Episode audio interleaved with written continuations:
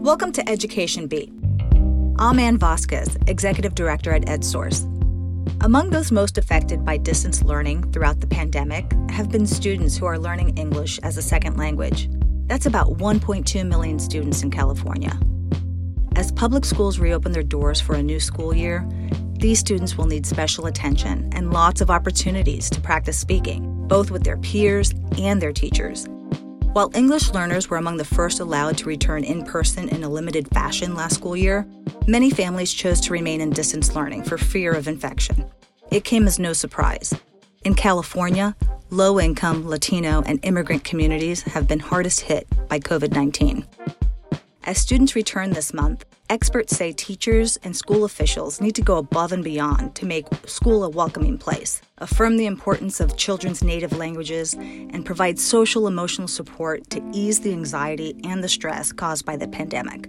Here is this week's Education Beat with host Zaidee Stavely. When you walk into Charlene Freed's English classroom, you see and hear language everywhere.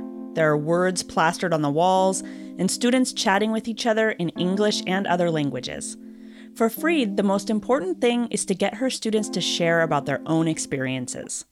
Becoming bilingual can sometimes feel difficult. My dad courageously taught me to use my bilingual voice to fight for all people's rights. This is Education Beat, getting to the heart of California schools. I'm Zaidee Stavely. This week, welcoming back English learners. This week, I'm talking with an expert teacher about how she's supporting her English learner students as they return to in person class. Charlene Freed teaches high schoolers who are learning English as a second language at Sierra Vista High School in Baldwin Park Unified in Los Angeles. She's also a lecturer at Cal State LA and an adjunct professor at Loyola Marymount University. All of her students at Sierra Vista High are English learners. They run the gamut from newcomers, highly educated, newcomers coming up on the caravan, some who never went to school, to long term English learners who have been here all their lives. But I really love the combination of kids because when we bond, we make a family, I think, that deals with real life. Charlene Freed is all about community. She's also all about getting kids to talk and express themselves in English. When you're learning another language, you need to be able to practice that language with teachers, but especially with peers. And that's something that a lot of English learners didn't get enough of during distance learning. It was hard to get those opportunities on Zoom. Teachers tried breakout rooms to have small groups, but it wasn't the same. So Charlene wants her students to talk. Even with the senior English class, where they have to do heavy duty research, we do everything orally first. Like if we're doing claim and counterclaim for a research paper, we will do it orally first. Like I make a claim, you make a counterclaim. I make another claim, you make a counterclaim. We quote. Because I really believe for all kids, but especially English learners, that if they've been able to do it orally first, that they feel much more comfortable. Getting students to talk to each other can be harder than it sounds. First of all, they need to trust each other. They might be embarrassed about how they sound in English or afraid to make mistakes. But for English learners, it's really important to get them to talk. A class where the teacher is just talking and the students are all just listening isn't going to be enough for the students to really learn English. Charlene starts this on day one. This year, she started by asking the students questions. So I asked them, like, how do you see yourself right now coming back to school after the pandemic? How do you feel coming back to school? What's something you fear right now? Now that you're back in school, how do you want people to see you? I want people to see me like a person that will always help them in anything they have. I want them to see me strong. I want them to see me happy and a person that they can ask for help. You're going to give one or two words that describes your personality. I'm a connector. A connector. Okay. Luis, one word to describe your personality? Happy. Happy. Okay, how about you? Trustworthy. Trustworthy? Oh. And what are you trying to get? What are you trying to get them to do? It sounds like you're trying to get them to talk. I'm trying to get them to talk, to trust, to bond, to listen, and to collaborate. Because afterwards, I would ask, so which words came up most often? How many of us feel that this is the most important? How many of us feel this is what we need from the class? How many of us feel this is what we can give to the class? Yeah. But mostly to build community right now. Yeah. So tell me about what it was like to see your students again for the first time. We cried, just unbelievably emotional. Um, they were waiting at the door with their little hands like this in the morning, wanting in. I got here really early. Class starts at 8:10. They were already here waiting to come in. When lunch came, they didn't leave. They stayed in the room.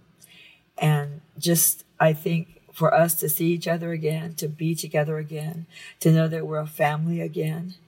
The ninth graders were last in a classroom in a middle school in seventh grade, those who have been here. And now they're in a high school. So I was expecting that maybe they would be traumatized, but I don't know, Sadie. They, they, they just seem happy to be here. They seem comfortable. On March 13th, when we left the classroom, it's interesting, Sadie, because their work is still up here from March 13th of what, a year and a half ago. And I taught one 10th grade regular English class then. And five of those kids have come back. They're seniors now. May I be your aide? May I be your aide? And they found their work up today and they cried. And they're all boys too.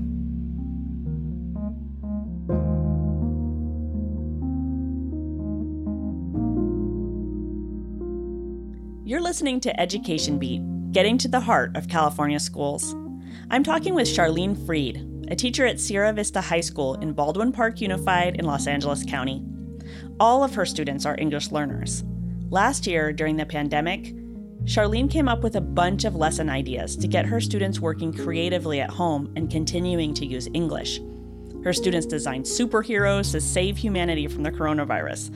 They had to use 10 adjectives and 10 verbs in English. She said writing the stories helped her students learn grammar, and discussing the stories with their classmates helped them practice talking and listening. They also used photos and pictures of themselves to write about how the coronavirus pandemic affected them. When we went online, it took the school a full two weeks to figure out how we were going to be online together. And I missed them. So the first thing we did was they took a picture of themselves or drew themselves and had body parts talk about emotions like my arms want to hug my grandmother, but I can't because I know it's very dangerous for her. And then they created quotes to define how they were seeing this brand new pandemic. And then they wrote about it to me. Now, Charlene is planning to redo some of those lessons in a different way this year. They're going to meet with a partner like I would draw you and you would draw me and I would interview you and I would have your body parts talk and you would have mine talk. I would say, Sadie's eyes reach out to love and make you feel comfortable. Her mouth speaks softly so she won't intimidate you. So they're either, we're either going to interview each other, which would be really cool because then they're, they're building interaction or they're going to do their own again. And then my next idea was the superhero because they did before the pandemic. So now they're going to say, what kind of superhero are you going to create who will help you get through this transition now, especially with the variant and everything? And, you know, probably a lot of them are going to choose their moms. Oh, that's another question I asked them today too. You know, what did you, what was one thing good that came out of the pandemic? And they said getting closer to family because a lot of these kids, their parents work all day long when they never talk. So they, what came out mostly was what they get to talk to their families. This is a really big deal to hear Charlene say this because when English learners were at home, some people in education were worried that they wouldn't have exposure to English, which is totally true. But they did have something wonderful, which is more exposure to their home language and culture. One of the things experts and researchers who focus on English learners keep saying is that to support English learners when they return to in person class, you have to validate and affirm kids' home cultures and languages. So, one teacher I talked to has a sign on his door that says, Everybody is welcome here, and it's in English and in like 16 other languages, representing the languages his students speak at home. Charlene does a lot of this too. She lets students express themselves in their home language in the classroom, and she does lessons that focus on students' home cultures. And then after we do that, we're going to create the culture bags. And I got little brown bags for them. And they're going to put inside the bag like three things that define their personal culture, something they fear, something they do really well, which we've been building up to with these words, something they can give the class, something they need from the class. And then like we, we did this a year and a half ago. They're hanging on the wall right now. So I'm not going to take them down and I'm going to take another wall and hang up the new ones. So that's my goal to build community. But you're talking about because we don't want our kids to be behind academically. So all of those things involve even the human drawing one. The quote becomes an essay.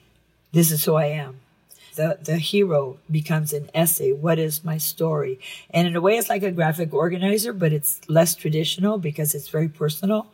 And all of these activities will lead later into our literature and what we do. Example, the culture bag.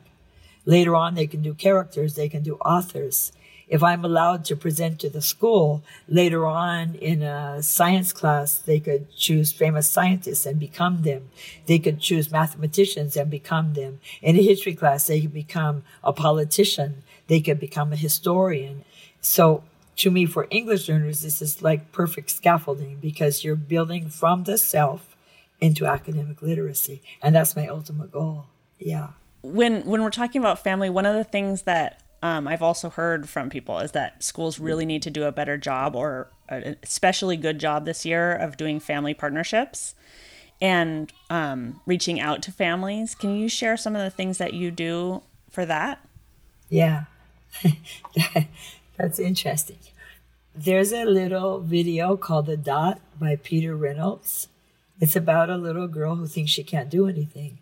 So the teacher says, just make a mark. She makes a mark. The next day she comes back, the teacher has it hanging on the wall. So she gained the confidence to become a great artist. So I like this. So I had my kids create a dot before before we went into the pandemic about the mark they want to make in life. Like I want to become a nurse because I'm going to become a, a civil rights attorney because we did them on paper plates. Then I gave them a plate to take home to whatever parent or guardian or grandmother they would bring to open house. And I said, now have that person do the mark that they're going to leave with you, the legacy, how they can help you. So we came back and we made a circle, and the kids, like I read to you my mark, you're my mom. You read to me what you can give me. Another thing that we do to involve the parents that I told you that we did online, they wrote books called My Family and they had a chapter on my dad, my mom, my dog, my grandmother. And then online, we had them bring that family member that they wrote a chapter about, read it to that family member, and then they autographed it. So that was really powerful too because they're all home. Here's daughter and mother on the screen together. But I mean, Sadie, there are a lot more things schools can do. It's just hard. Do you think that most English learner teachers, teachers who are teaching English learners, have enough ideas and support to do these kind of language rich activities and um, and lessons with kids? We had an AP calculus teacher at our school, and all the kids in his class were mine, and they were all Asian. And he said to me, Aren't you teaching them English? Every time I put them in groups, they speak Mandarin. And I said, How are they doing? He goes, Well, fine. Those kids all got fives that year. But see, that teacher, and he's gone, he didn't understand the importance of home language reinforcement. I can teach you in English. I can put you in little groups and you can work in your own language. And then we can come back together and put it together in English again. And also, like in math, if a kid is well educated, he has the math language and concepts, but not the English. So we have to learn how to recognize that. And I think that that's what a lot of content area teachers have to learn. This is Education Beat, getting to the heart of California schools. This week I'm talking with teacher Charlene Freed of Sierra Vista High School in Baldwin Park about how to support English learners as they return to in person classes. Earlier this year, two of Charlene's English learner students won essay contests, one at the state level and one national. That was a miracle, okay? We were online. I never met them. Uh, that was a miracle. We've never had two kids win both in one year. Never. Charlene's student ZYU won the California Association for Bilingual Education essay writing contest. He described distance learning and how students and teachers work together to break through the plastic screen. He ended his essay by writing The coronavirus will pass. We will learn to live in peace and harmony. We will do this by becoming bilingual and learning to truly communicate and bond with people all over our small world.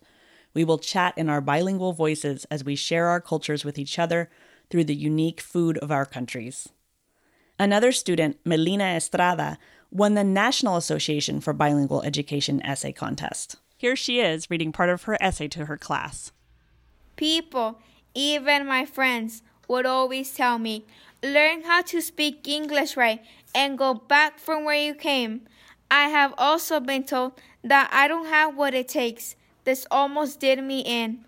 But there was my dad always next to me, making me stronger than ever. He told me, the most important thing is to always trust yourself. Keep on going. Believe in yourself. And Mika, continue learning Spanish. Use your Spanish to help you learn English. He taught me to trust in myself and never give up. People continue to make fun of me because I only knew Spanish, but I never gave up. Thanks to my father and my teachers, I know two languages well, and I am proud to say I am bilingual. Yes, I am bilingual. Melina's papa passed away in December. Her mother's raising the family. Melina is a precious, precious soul. She loves to help others. She loves to give. Her main goal in life is just to help others. And you have to understand her because her ideas are beautiful, but she still needs to work on her academic English. So Baldwin Park got a grant to build little houses for homeless people. So this is what she wrote in her essay that she wants to help the homeless and she wants them to be understood. So now she wants to start on campus a club to help raise money to help them help the homeless people. Boom, she's just out there acting. On December 7, 2020, my father passed away. This was a crushing blow to me and my family. It put a sad ending to an already challenging year. He died in the village share, and my mom said we had to move, that she couldn't stay in the house where he died. But now, we are still here, and we share the beautiful memories of our lives together. I respect my dad for all the hard work he did in his 56 years of life. Just as he so suddenly left us, I realized that as a bilingual person, it is I who must carry on the work my dad did not get to finish. I want to become the bilingual mayor of Baldwin Park, the city where I live. I want to help fight for the people's rights because I think everyone should be treated equally. That was Melina Estrada. She won the National Association of Bilingual Education essay contest this year. Her teacher is Charlene Freed, who I'm talking with on this week's episode. I just wanted to ask you, you know, what you're hoping, what your hopes, what are your hopes and dreams, Charlene, for the year? I mean, I think we build a community behind the wall. And like the kid Sewell wrote about breaking the screen, that was brilliant to me. I use it myself now. I think we build a community I think a lot of teachers had trouble doing that. And I think it's because we really didn't use books. We really did everything from our own stories. And my goal for this year is to continue that, to try to make up the gaps in their academic literacy so that they feel competent and proficient enough to go on. The senior class now, I mean, we talked about it today, you know, going on to college, that they're going to want to try to go on to college, that they can do this heavy duty research paper, that they're going to be able to do it. It's going to take hours and hours and hours, and we're going to have to do a lot of stuff to learn how to do claim, counterclaim, textual evidence. That's reality that they have to do, but they will and they can. And that's my personal goal that they accomplish all the academic goals, but mostly that they're able to build a community and, and, and love each other honestly.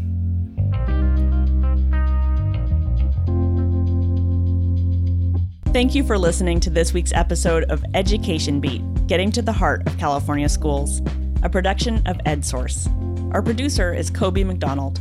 Special thanks to the Education Beat team Andrew Reed, Justin Allen, Smita Patel, Ashley A. Smith, and our director, Ann Vasquez. Our theme music is from Blue Dot Sessions. This episode was brought to you by the Sobrato Family Foundation and the Heising Simons Foundation. I'm Zaidee Stavely. Join me next week as we visit with freshmen starting college during the pandemic.